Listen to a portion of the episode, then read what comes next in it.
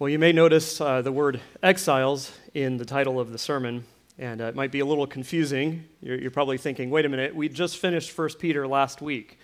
Uh, why are we still talking about exiles? Uh, but honestly, I didn't plan it this way.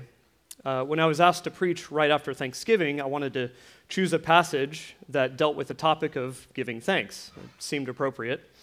Uh, so, in this moment of inspiration, I grabbed my computer, went to Google, and typed in passages about giving thanks. Uh, and there were several that were there, and so I read through some of them. And uh, Psalm 107 immediately caught my attention. And as I, I, read through it, I knew that this was the text that uh, I wanted to preach today. However, it wasn't until several days later, uh, as I started studying the context of this psalm, uh, that I learned that most scholars agree that this psalm is being written about the Jews uh, after they are returning to the promised land after their time of exile in Babylon. You see, it had been around 70 years since God had judged his people for their sin, and uh, he had allowed them to be taken away in captivity uh, by the Babylonian Empire. They had learned a lot of lessons the hard way through this, and now they're being released and allowed to return back to Israel, the land that God had given them long before. Now, uh, we don't know who the author of this psalm is, but we do know that he is urging God's people, these people returning from exile, to look back at how God has delivered them from their troubles as he has gathered them all back into their homeland. But like many passages in the Old Testament, this psalm also has a second layer of fulfillment. You see, it was already fulfilled a few thousand years ago when the Lord gathered his people back into the land after their exile, but it also points our attention to a future day that has not come yet when God will gather all of his people from all times, from every corner of the earth, into his eternal kingdom. And we will not be exiles any longer. Uh, Revelation chapter 7 points us to this future reality where it says, After this I looked, and behold, a great multitude that no one could number from every nation and from all tribes and peoples and languages, standing before the throne and before the Lamb, clothed in white robes, with palm branches in their hands, and crying out with a loud voice, Salvation belongs to our God who sits on the throne and to the Lamb. You see, one day we will praise the Lord together with saints from all generations. But you know what? That, that day has not come yet. We are still exiles in this world that hates Jesus and denies the truth. We are still at times trudging through the mud of our own sin and this sinful, fallen world. We are still faced with that reality that life is hard and full of suffering and sorrow, just like 1 Peter reminded us over and over again. We just spent 27 weeks in 1 Peter, learning how we are to live in this world during our time of exile. But sometimes we can grow tired and weary of this exile life and be tempted to start complaining and grumbling, much like the Israelites did so many times throughout their history. Man, I, I know for myself, I can so quickly go from perfectly fine to grumbling and complaining and discontent in just a matter of, of one 60 hour work week. And that is sadly a true story from just like two months ago. So, as we look forward to, to the end of our exile, we are reminded by this psalm to reflect on the goodness of God, which should cause us to give thanks to Him for all He has done in our lives. And so let's do just that. But first of all, just a couple of things to note. Uh, the first thing is that this psalm is 43 verses long. Call me crazy. Uh, Tate complains when he does like four verses, so. you, you have no, no reason to complain anymore, Tate. Uh, but the average sermon here at Living Water is, is like 40 to 45 minutes long. Now, I am no mathologist, but something tells me that, that we're going to have to average about a verse per minute okay? And I've already used five of those minutes. Now, because of that, I wanted Sam to just read the first three verses uh, because we're going to read together the rest of this psalm during the sermon. Uh, but we're going to also do something a little bit different. Uh, you see, there is a, a, recurring phrase that shows up four times in this psalm. uh, this phrase says, Let them thank the Lord for his steadfast love, for his wondrous works to the children of man. Now, every time this phrase shows up, we're going to read that all together, okay? But that will be underlined on the screens for you.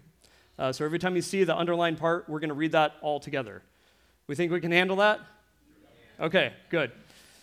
Uh, now, the other thing is that I've, I've developed a bit of a reputation uh, for being the guy who gives out Twinkies and candy after the sermon.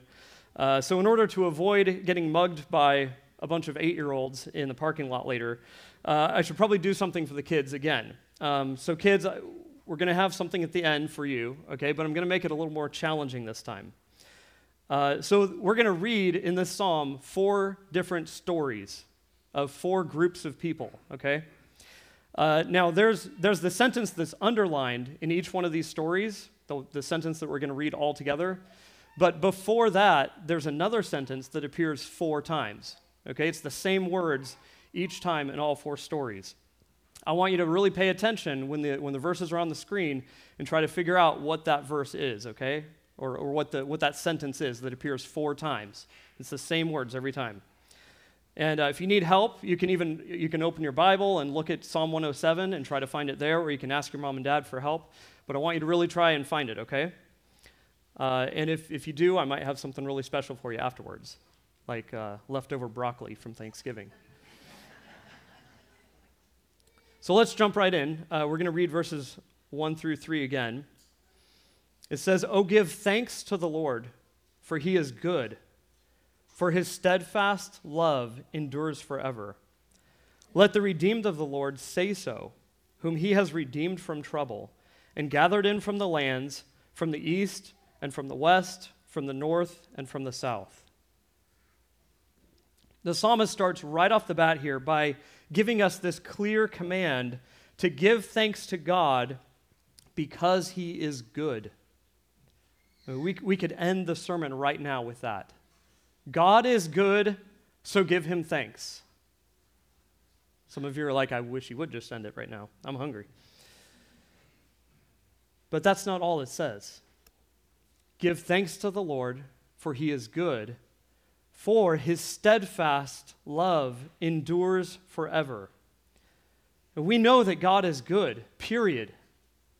He is good by nature. It is in his nature to be good. He is good whether he ever chooses to bless us or help us. But because of the fact that he is good, he does choose to help us and bless, and bless us and share his goodness with us.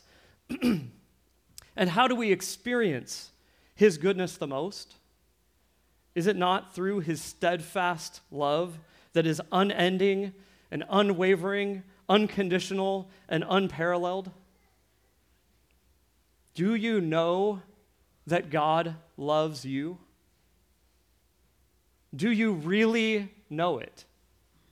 Not just because you read it on the pages of the Bible, but because you have experienced the love of God in your life. You see, we can experience the love of God in so many different ways. But here in Psalm 107, we see four specific stories of how four different groups of people saw and experienced the steadfast love of God in their lives as they were either in exile or returning from exile. And we see how God rescued each of them from various situations. And so this begins the next section where we're encouraged to give thanks to the Lord, not only for his goodness, but also for his salvation. So let's look at the first of these stories and remember that I'm going to read this section, but then when we get to the underlined part, we'll read that all together. So, starting in verse 4 Some wandered in desert wastes, finding no way to a city to dwell in. Hungry and thirsty, their soul fainted within them. Then they cried to the Lord in their trouble, and he delivered them from their distress. He led them by a straight way till they reached a city to dwell in. Let them thank the Lord for his steadfast love for his wondrous works to the children of man. Oh, got a slight issue. All right, let's try it again. Verse 8, all together. Let them thank the Lord for his steadfast love, for his wondrous works to the children of man. I, I was looking down. I was wondering why nobody was saying it. Like, are we really this bad at this? Verse 9 For he satisfies the longing soul, and the hungry soul he fills with good things. So here we see a, a group of people who were basically lost in the desert. Uh, I, I, looked it up and, and figured out that the route from Babylon to Jerusalem was somewhere around a thousand miles and took them about four months to complete that journey. You can just imagine how treacherous and dangerous that must have been. These people were seeking a good place to settle down in and live in, but somehow got off track. Now, I'm, I'm pretty sure that they didn't have Google Maps yet at that time. Uh, so they must have still been using MapQuest or something. How many of you remember that from the 90s? Yeah, so they probably were using MapQuest. It led them off, off track. And here they are wandering around in the desert. But however, however they got there, they found themselves hungry and thirsty and in a very desperate situation. I, have done a, a, ton of hiking in the Utah and Arizona desert, and uh, I've had a couple of kind of close calls. One where we, uh, we had hiked down to the bottom of Bryce Canyon and we're hiking around down there just enjoying it. It's, but it's the middle of July, and we run out of water. Uh, we, we thought we had brought enough water, but we were just guzzling it because it was so hot that day and had to hike up several miles back up to the canyon rim and, and just be, made a beeline to the gift store to get some water. Uh, I've never experienced a thirst quite like that. Uh, another time, uh, Tiffany and I and, and, our oldest son, when he was four, was carrying him on my back, and we, we had gone out to another place in the desert, and uh, we were hiking back and, and ended up, it was dark at night, uh, and all I had was a headlamp you know, and I, and I knew the direction. If you ask Tiffany, like we have two different versions of this story. She says we were completely lost. I was very confident I knew which way we had to go to get back to the trailhead. But the problem is it was dark, and, uh, and we, we were off path, and we just kept running into cliff after cliff after cliff. And we even stopped and, and prayed, uh, much like these people, asking the Lord for help. Uh, and, and, those are scary situations, uh, but I'm sure that that was nothing compared to what these people were feeling. But in, in their desperation, they cry out to the Lord, and He rescues them. He led them by the right path to a city where they could live. And you know that uh, the, the Psalms, they're, they're not just poems. The, the Israelites would actually sing these Psalms. Like this was like their, their songbook. Uh, and I, I imagine that every time that they sang this psalm, it must have caused these Jews to remember how their ancestors had wandered in the desert for 40 years after their, after their exile in Egypt. And despite their disobedience and their grumbling and complaining, God was still gracious and good to them. He miraculously provided manna for their hunger and made water flow from a rock when they were thirsty. He led them both in the desert and then into the promised land. You know, it's interesting that the psalmist here says that, that God is not just meeting their physical needs, but notice that he spiritualizes it at the end in verse 9. He says, For he satisfies the longing soul, and the hungry soul he fills with good things. You know, he could have just said that he satisfies and fills the hungry stomach, but he uses the word soul here. Uh, this is a, a, metaphor that we see several times in the Bible of the spiritual reality that just as our bodies need food and water to survive, so also our souls need Jesus and a regular intake of His Word to be healthy and well and nourished. Here's just a, a few examples. Jesus said in Matthew chapter 4 Man shall not live by bread alone, but by every word that comes from the mouth of God. He also said, I am the bread of life. Whoever comes to me shall not hunger, and whoever believes in me shall never thirst. Psalm 34 says, Oh, taste and see that the Lord is good. Jesus is the true bread and water that our souls need in order to be satisfied. You can try starving yourself, but you will only end up weak and anemic. Some of us have a spiritual eating disorder, thinking that we are better off without a steady diet of the Word of God and communion and prayer and fellowship. And that seemed to be the case for this next group of people in the psalm. So let's read about them, starting in verse 10. Some sat in darkness and in the shadow of death, prisoners in affliction and in irons, for they had rebelled against the words of God and spurned the counsel of the Most High. So he bowed down their heart, he bowed their hearts down with hard labor. They fell down with none to help. Then they cried to the Lord in their trouble, and he delivered them from their distress. He brought them out of darkness and the shadow of death and burst their bonds apart. Let them thank the Lord for his steadfast love, for his wondrous works to the children of man. For he shatters the doors of bronze and cuts in two the bars of iron. The second group of people is, is also caught in the middle of bad circumstances, but it's not because they accidentally wandered off path.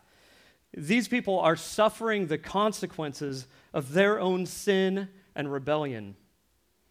Verse 11 indicates that they were aware of God's word and his counsel, but instead of listening to his word and walking in it, they turned their backs on it and went their own way. Instead of listening to God's advice and wisdom, they flippantly rejected it, thinking that they knew better. This path that they chose landed them in prison. And yet, God was still gracious to them. How was He gracious?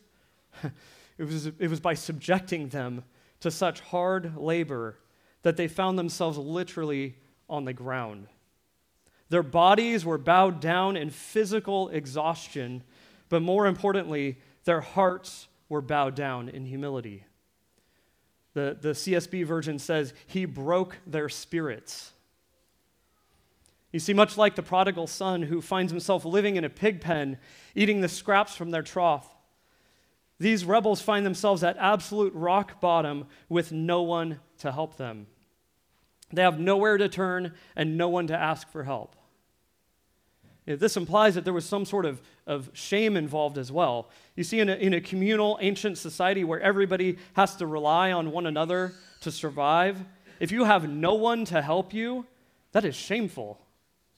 You've become the outcast, the reject, the one that nobody will help even on your worst day. But God was at work the entire time. He used this situation they were in to humble them and bring them to the point where they cried out to the Lord, the same Lord whom they had rejected and spurned. And God is again gracious to them and releases them from their imprisonment. He brings them from darkness into light, He brings them from their gloom into joy. Now, kids, teenagers, I, I want to talk to you for a second. Most of you have grown up in church. I don't think you realize what a privilege that is. Uh, you know the truth. You know the ways of Jesus. You, you have so much that has been freely given to you. You have access to the wisdom of God. You hear the counsel of the Lord week in and week out. I, I beg of you, do not throw that away. Do not spurn the counsel of the Lord like these people did. Do not think that you know better.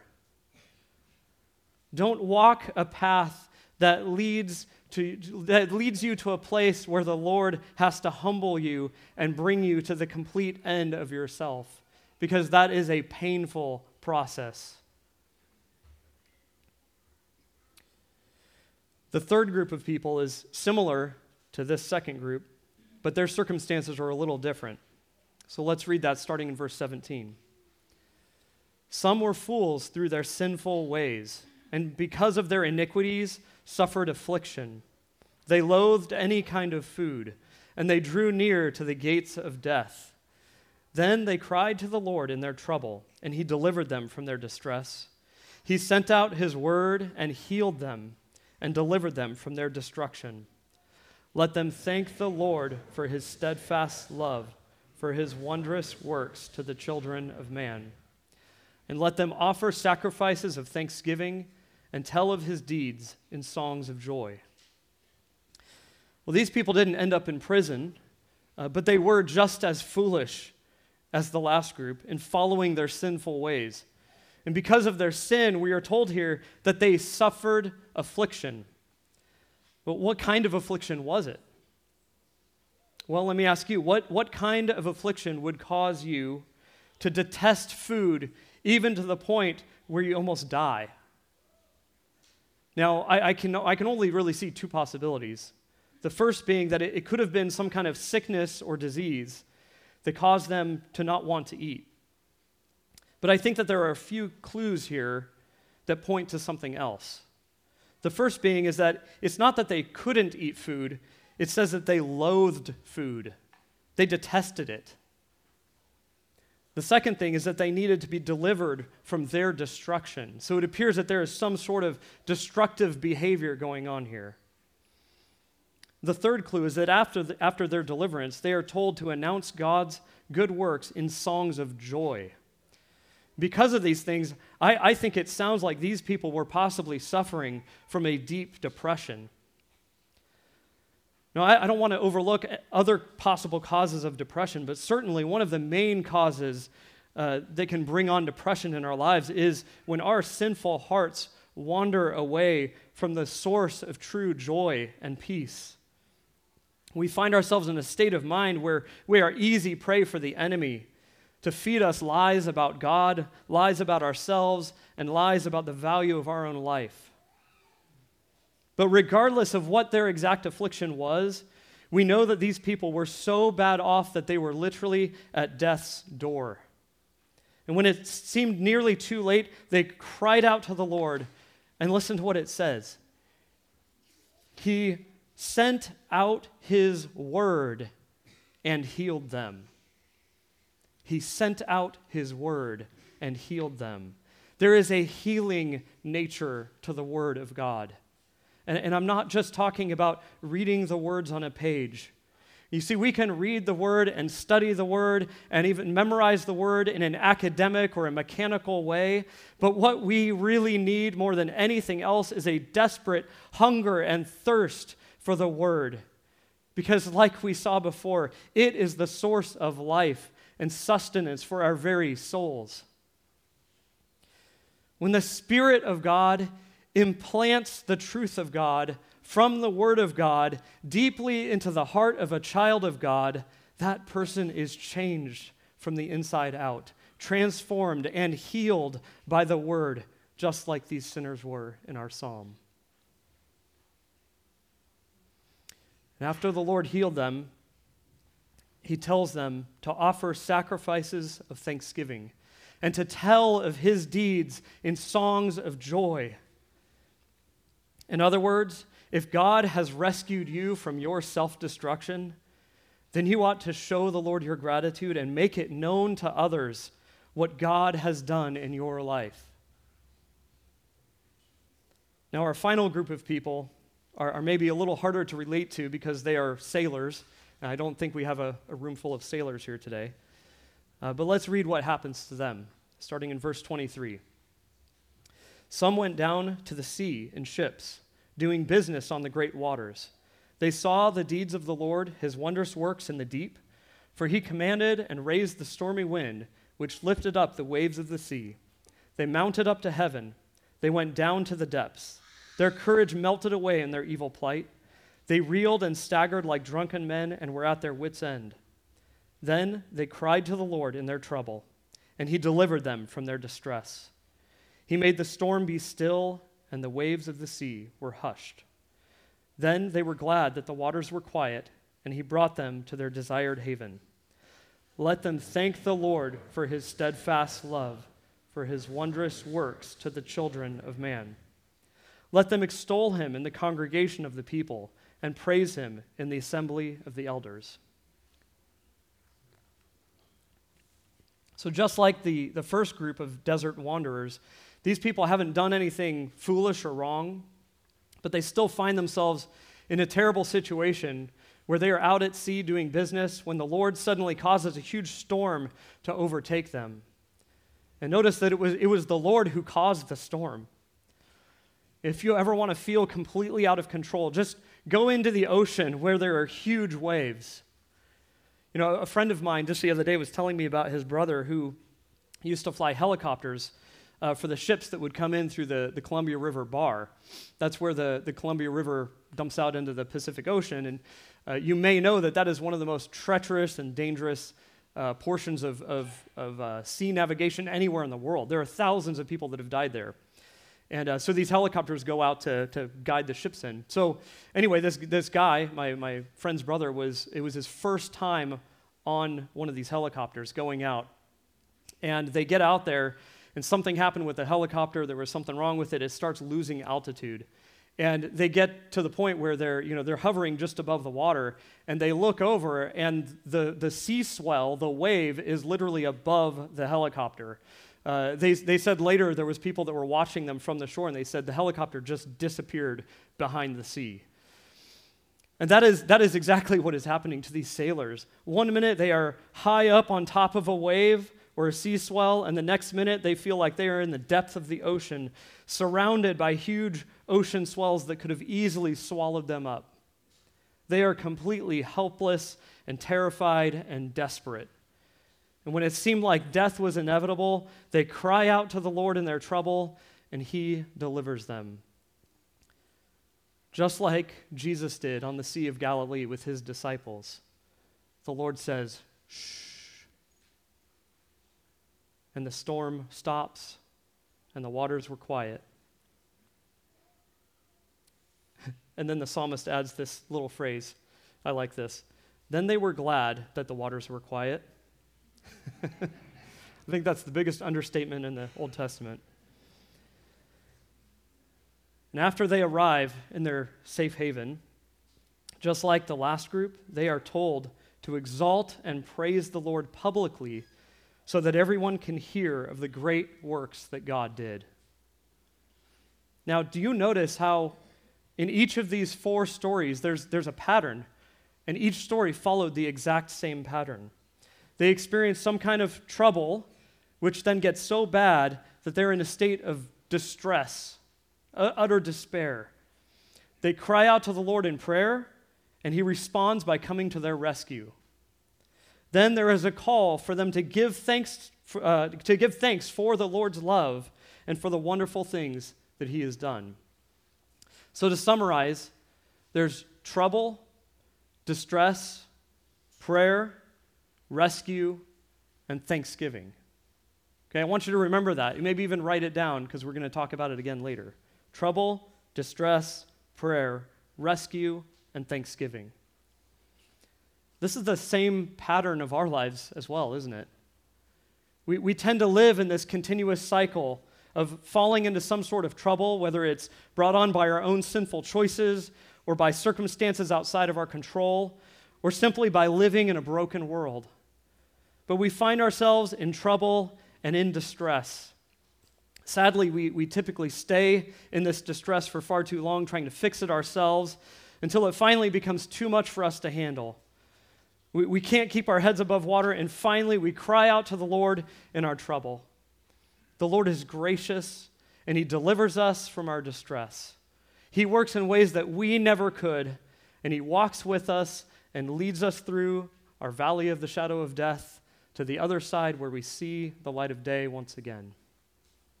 And our response to all of this should be to give praise and thanks to our deliverer to acknowledge His strength, His power, His sovereign control over us, His undying love and faithfulness towards us. We see all that He has done and we praise Him. But of course, we know that the greatest reason we have to thank the Lord is not, not just because He saved us from deserts and prisons and sorrow and, and storms, but because Jesus has saved us from the death that we should have died he saved us from the penalty that we should have paid for our sin in hell. He lived the perfect life we couldn't live. He took our sin on himself at the cross and suffered under the wrath of God that we should have suffered. And then he conquered death for us, giving us hope of life after death. We have so much to be thankful for, do we not? But we are a forgetful people. You know, it seems like throughout my life, I, I occasionally go through these same cycles where I, get, I become forgetful. I, I, I forget to thank the Lord for his goodness. I stop giving thanks. And then I get d- discontent with everything I have.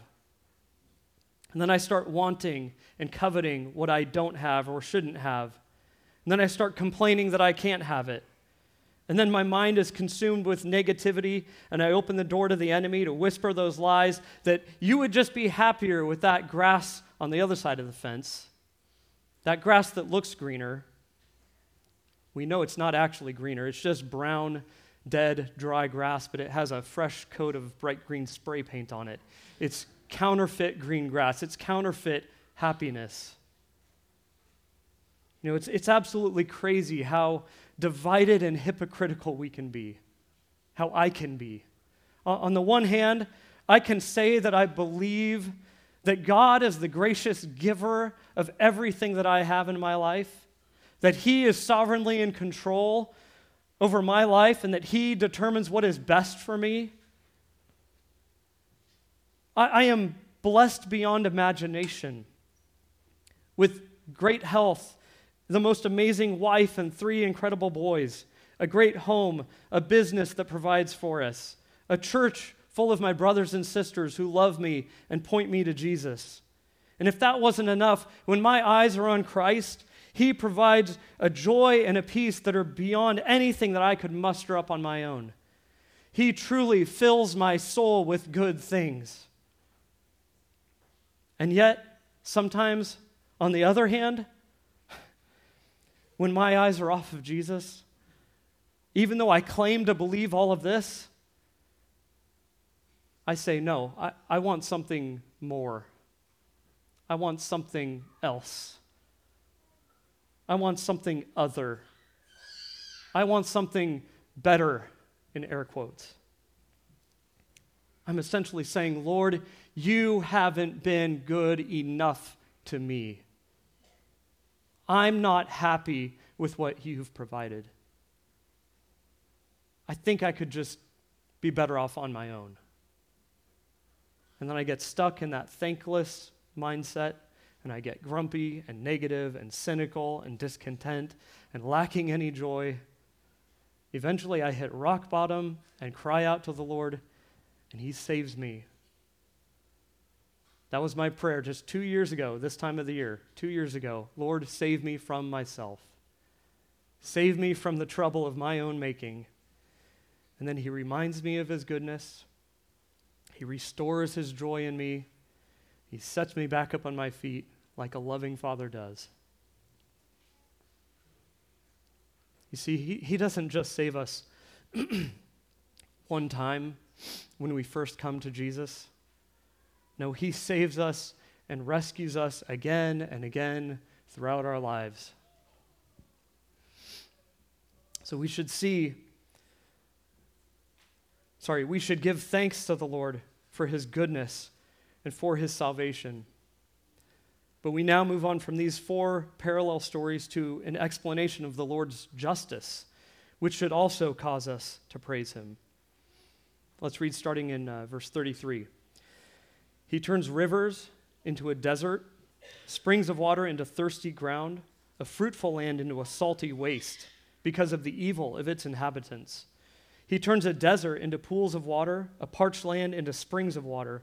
And there he lets the hungry dwell, and they establish a city to live in. They sow fields and plant vineyards and get a fruitful yield.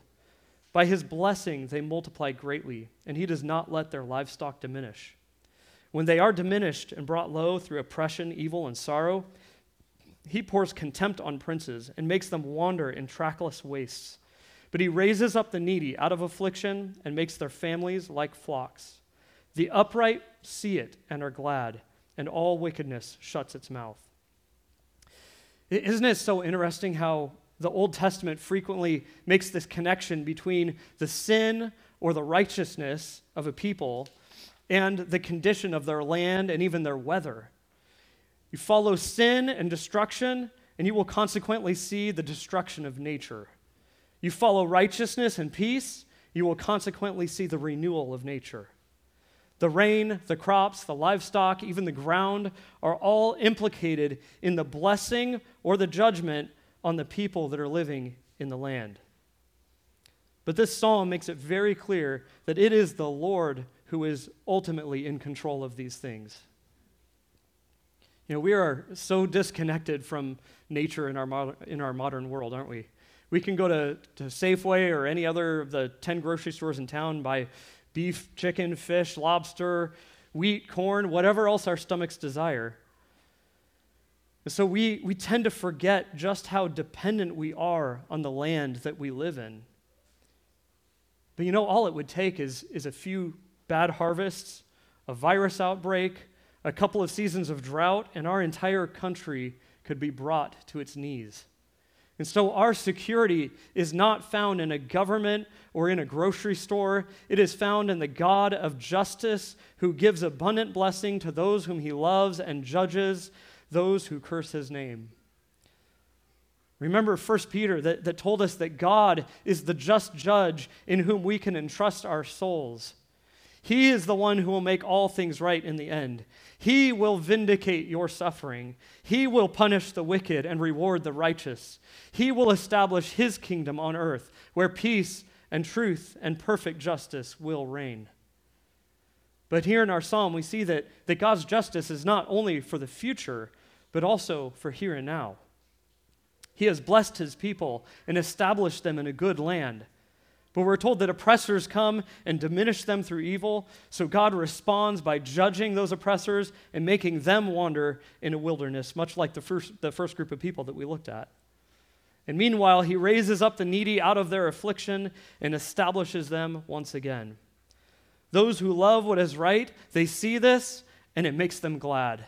But the wicked shut their mouths which again reminds me of 1 Peter 2:15 for it is the will of God that by doing good you should put to silence the ignorance of foolish people. And now we come to the final verse of this psalm, verse 43, and it is perhaps the most important. Whoever is wise, let him attend to these things. Let them consider the steadfast love of the Lord. Let me read that one more time. Whoever is wise, let him attend to these things. Let them consider the steadfast love of the Lord. I want to draw your attention to the two verbs here attend to and consider. Attend, it means to take care of, to keep watch, to be on guard. Consider means to understand, to see, to discern. You see, we must pay attention to the Lord's goodness, or else we might miss it. If we are not paying attention, we will miss it because we are a distracted people. We must pay attention to the Lord's goodness, to his salvation, to his justice. Our eyes and our ears should be wide open to what he is doing in our lives, in the lives of other people, and in the world. If we are wise, if we are really paying attention, we will see that He is worthy of praise. And we should spend time thinking about these things, dwelling on the faithful love of our God for us. If I could summarize the entire message of this psalm, it would be this meditating on the Lord's goodness, on His salvation, and on His justice leads us to thanksgiving. But how much time and brain space do we actually dedicate to that? I mean, let's be honest. How often do we actually stop, put away all the distractions, and meditate on the Lord and on His goodness? It's no wonder why we're anxious and depressed and grumpy and worn thin and discontent and thankless. The author of this psalm tells us that if we are wise then we will pay close attention to these things that we have just seen. We will consider God's faithful love to us. He is exhorting us to meditate on these things. On what things? On God's goodness to us, on His consistent and steady and undying love for us, on how He has rescued us from trouble, on how He has so abundantly blessed us far beyond what we deserve, on how God rules this world with justice. And when we reflect and meditate on these things, we cannot help but say, Thank you, Lord. You are good. You are faithful. Your love lasts forever. You have rescued me from my sin and from my trouble, and now I want to tell of your deeds in songs of joy. I want to exalt you in the gathering of your people. And this is not meant to be an individualistic thing. I'm just going to go and find my quiet place at home and praise the Lord. I mean, that's good. Do that. I encourage you to do that. But we are told over and over again in Scripture to praise the Lord together in the gathering of God's people. And that is definitely what's in view in this psalm here. And so, with that being said, I, I would like to help us to actually put this into practice in our lives. And so, here's what I, I'd encourage you to do this week take some time, put away the distractions, leave your phone in the other room, and just dwell on these things. Reflect on how good God has been in your life, on how God has brought you through some difficult times in your life. Parents, share these stories with your kids at the dinner table. Community groups, rather than doing sermon questions this week, go around the room and share these types of stories of how God came through at a time in your life when things seemed hopeless. Now, I know that some of you don't like to talk in groups. I, would have all my introvert friends raise their hands, but then they wouldn't do it because then somebody might look at them. but I know you're out there. So I'm helping you out, okay? I'm, I'm giving you an easy template to use. Remember that, that pattern that we talked about? Trouble, distress, prayer, rescue, and thanksgiving. If you have a hard time talking in groups or, or, or uh, coming up with a story and telling it well, just talk about what was happening at that time in your life, how you were feeling because of it, how you asked God for help, and what He did to help you, and then give Him all the credit for it and express how thankful you are to Him. You know what I would love to see is that we all become so comfortable with sharing these types of stories of God's goodness, and we are so passionate about praising our God for his goodness in our lives that we become living, breathing, walking testimonies of God's goodness. And we start sharing them with neighbors and coworkers and kids on the sports team and grocery store workers. And of course, leading to sharing the best news of all, which is the gospel of Christ. We, we live in a world that is so full of negativity and evil. And we are definitely exiles in that world. But we are never told to just retreat and hold on till the end. So let us be examples of gratitude because our lives have been radically transformed by Jesus. And we have a confident hope that one day the Lord will gather all of his children from the north, the south, the east, and the west into his kingdom. Jesus is the right path home for the wanderer. Jesus is the chain breaker for the prisoner. Jesus is the salvation for the rebellious sinner. Jesus is the sea calmer for the storm tossed voyager. Jesus is the joy giver. Jesus is the soul satisfier. Jesus is the ultimate fulfillment of this psalm as we look forward to that day when he will redeem us from all our troubles and gather all of his exiles together to give thanks to him for his faithful love and his wondrous works to the children of man. Now, some of you might be at that point of trouble and distress in your life right now. It might be difficult for you to give thanks, but if that's the case, then use this opportunity to cry out to the Lord like these people did in the psalm. Cry out to him in your time of distress. But no matter where we are in life right now, we can all reflect on how good and how just and how loving our God is. How he has saved us from our sin and from all sorts of troubles. And that should cause us to thank and praise him. And so I'll pray to close, and then let's do just that. As we sing in just a moment, let's praise and thank and worship our great God for his goodness. Let's pray. Father, Would you humble us? Humble us and break us from our, our self reliance. Jesus, you said that without me you can do nothing. And so, Father, help us to rely on you in our time of trouble, in our time of distress. Lord, we call out to you. You are the only one who can rescue. We know that salvation is from you. And so, Father, I, I pray that if there is someone here today that does not know you, I pray that they would come to see and know and taste the salvation of the Lord. Father, would you remind us of your goodness? Would you cause us to sing songs of joy and gratitude and thanksgiving to our great God who has saved us and redeemed us, who rules the world with justice? Father, we need you. We thank you that you are good. And so we praise you now in songs of joy.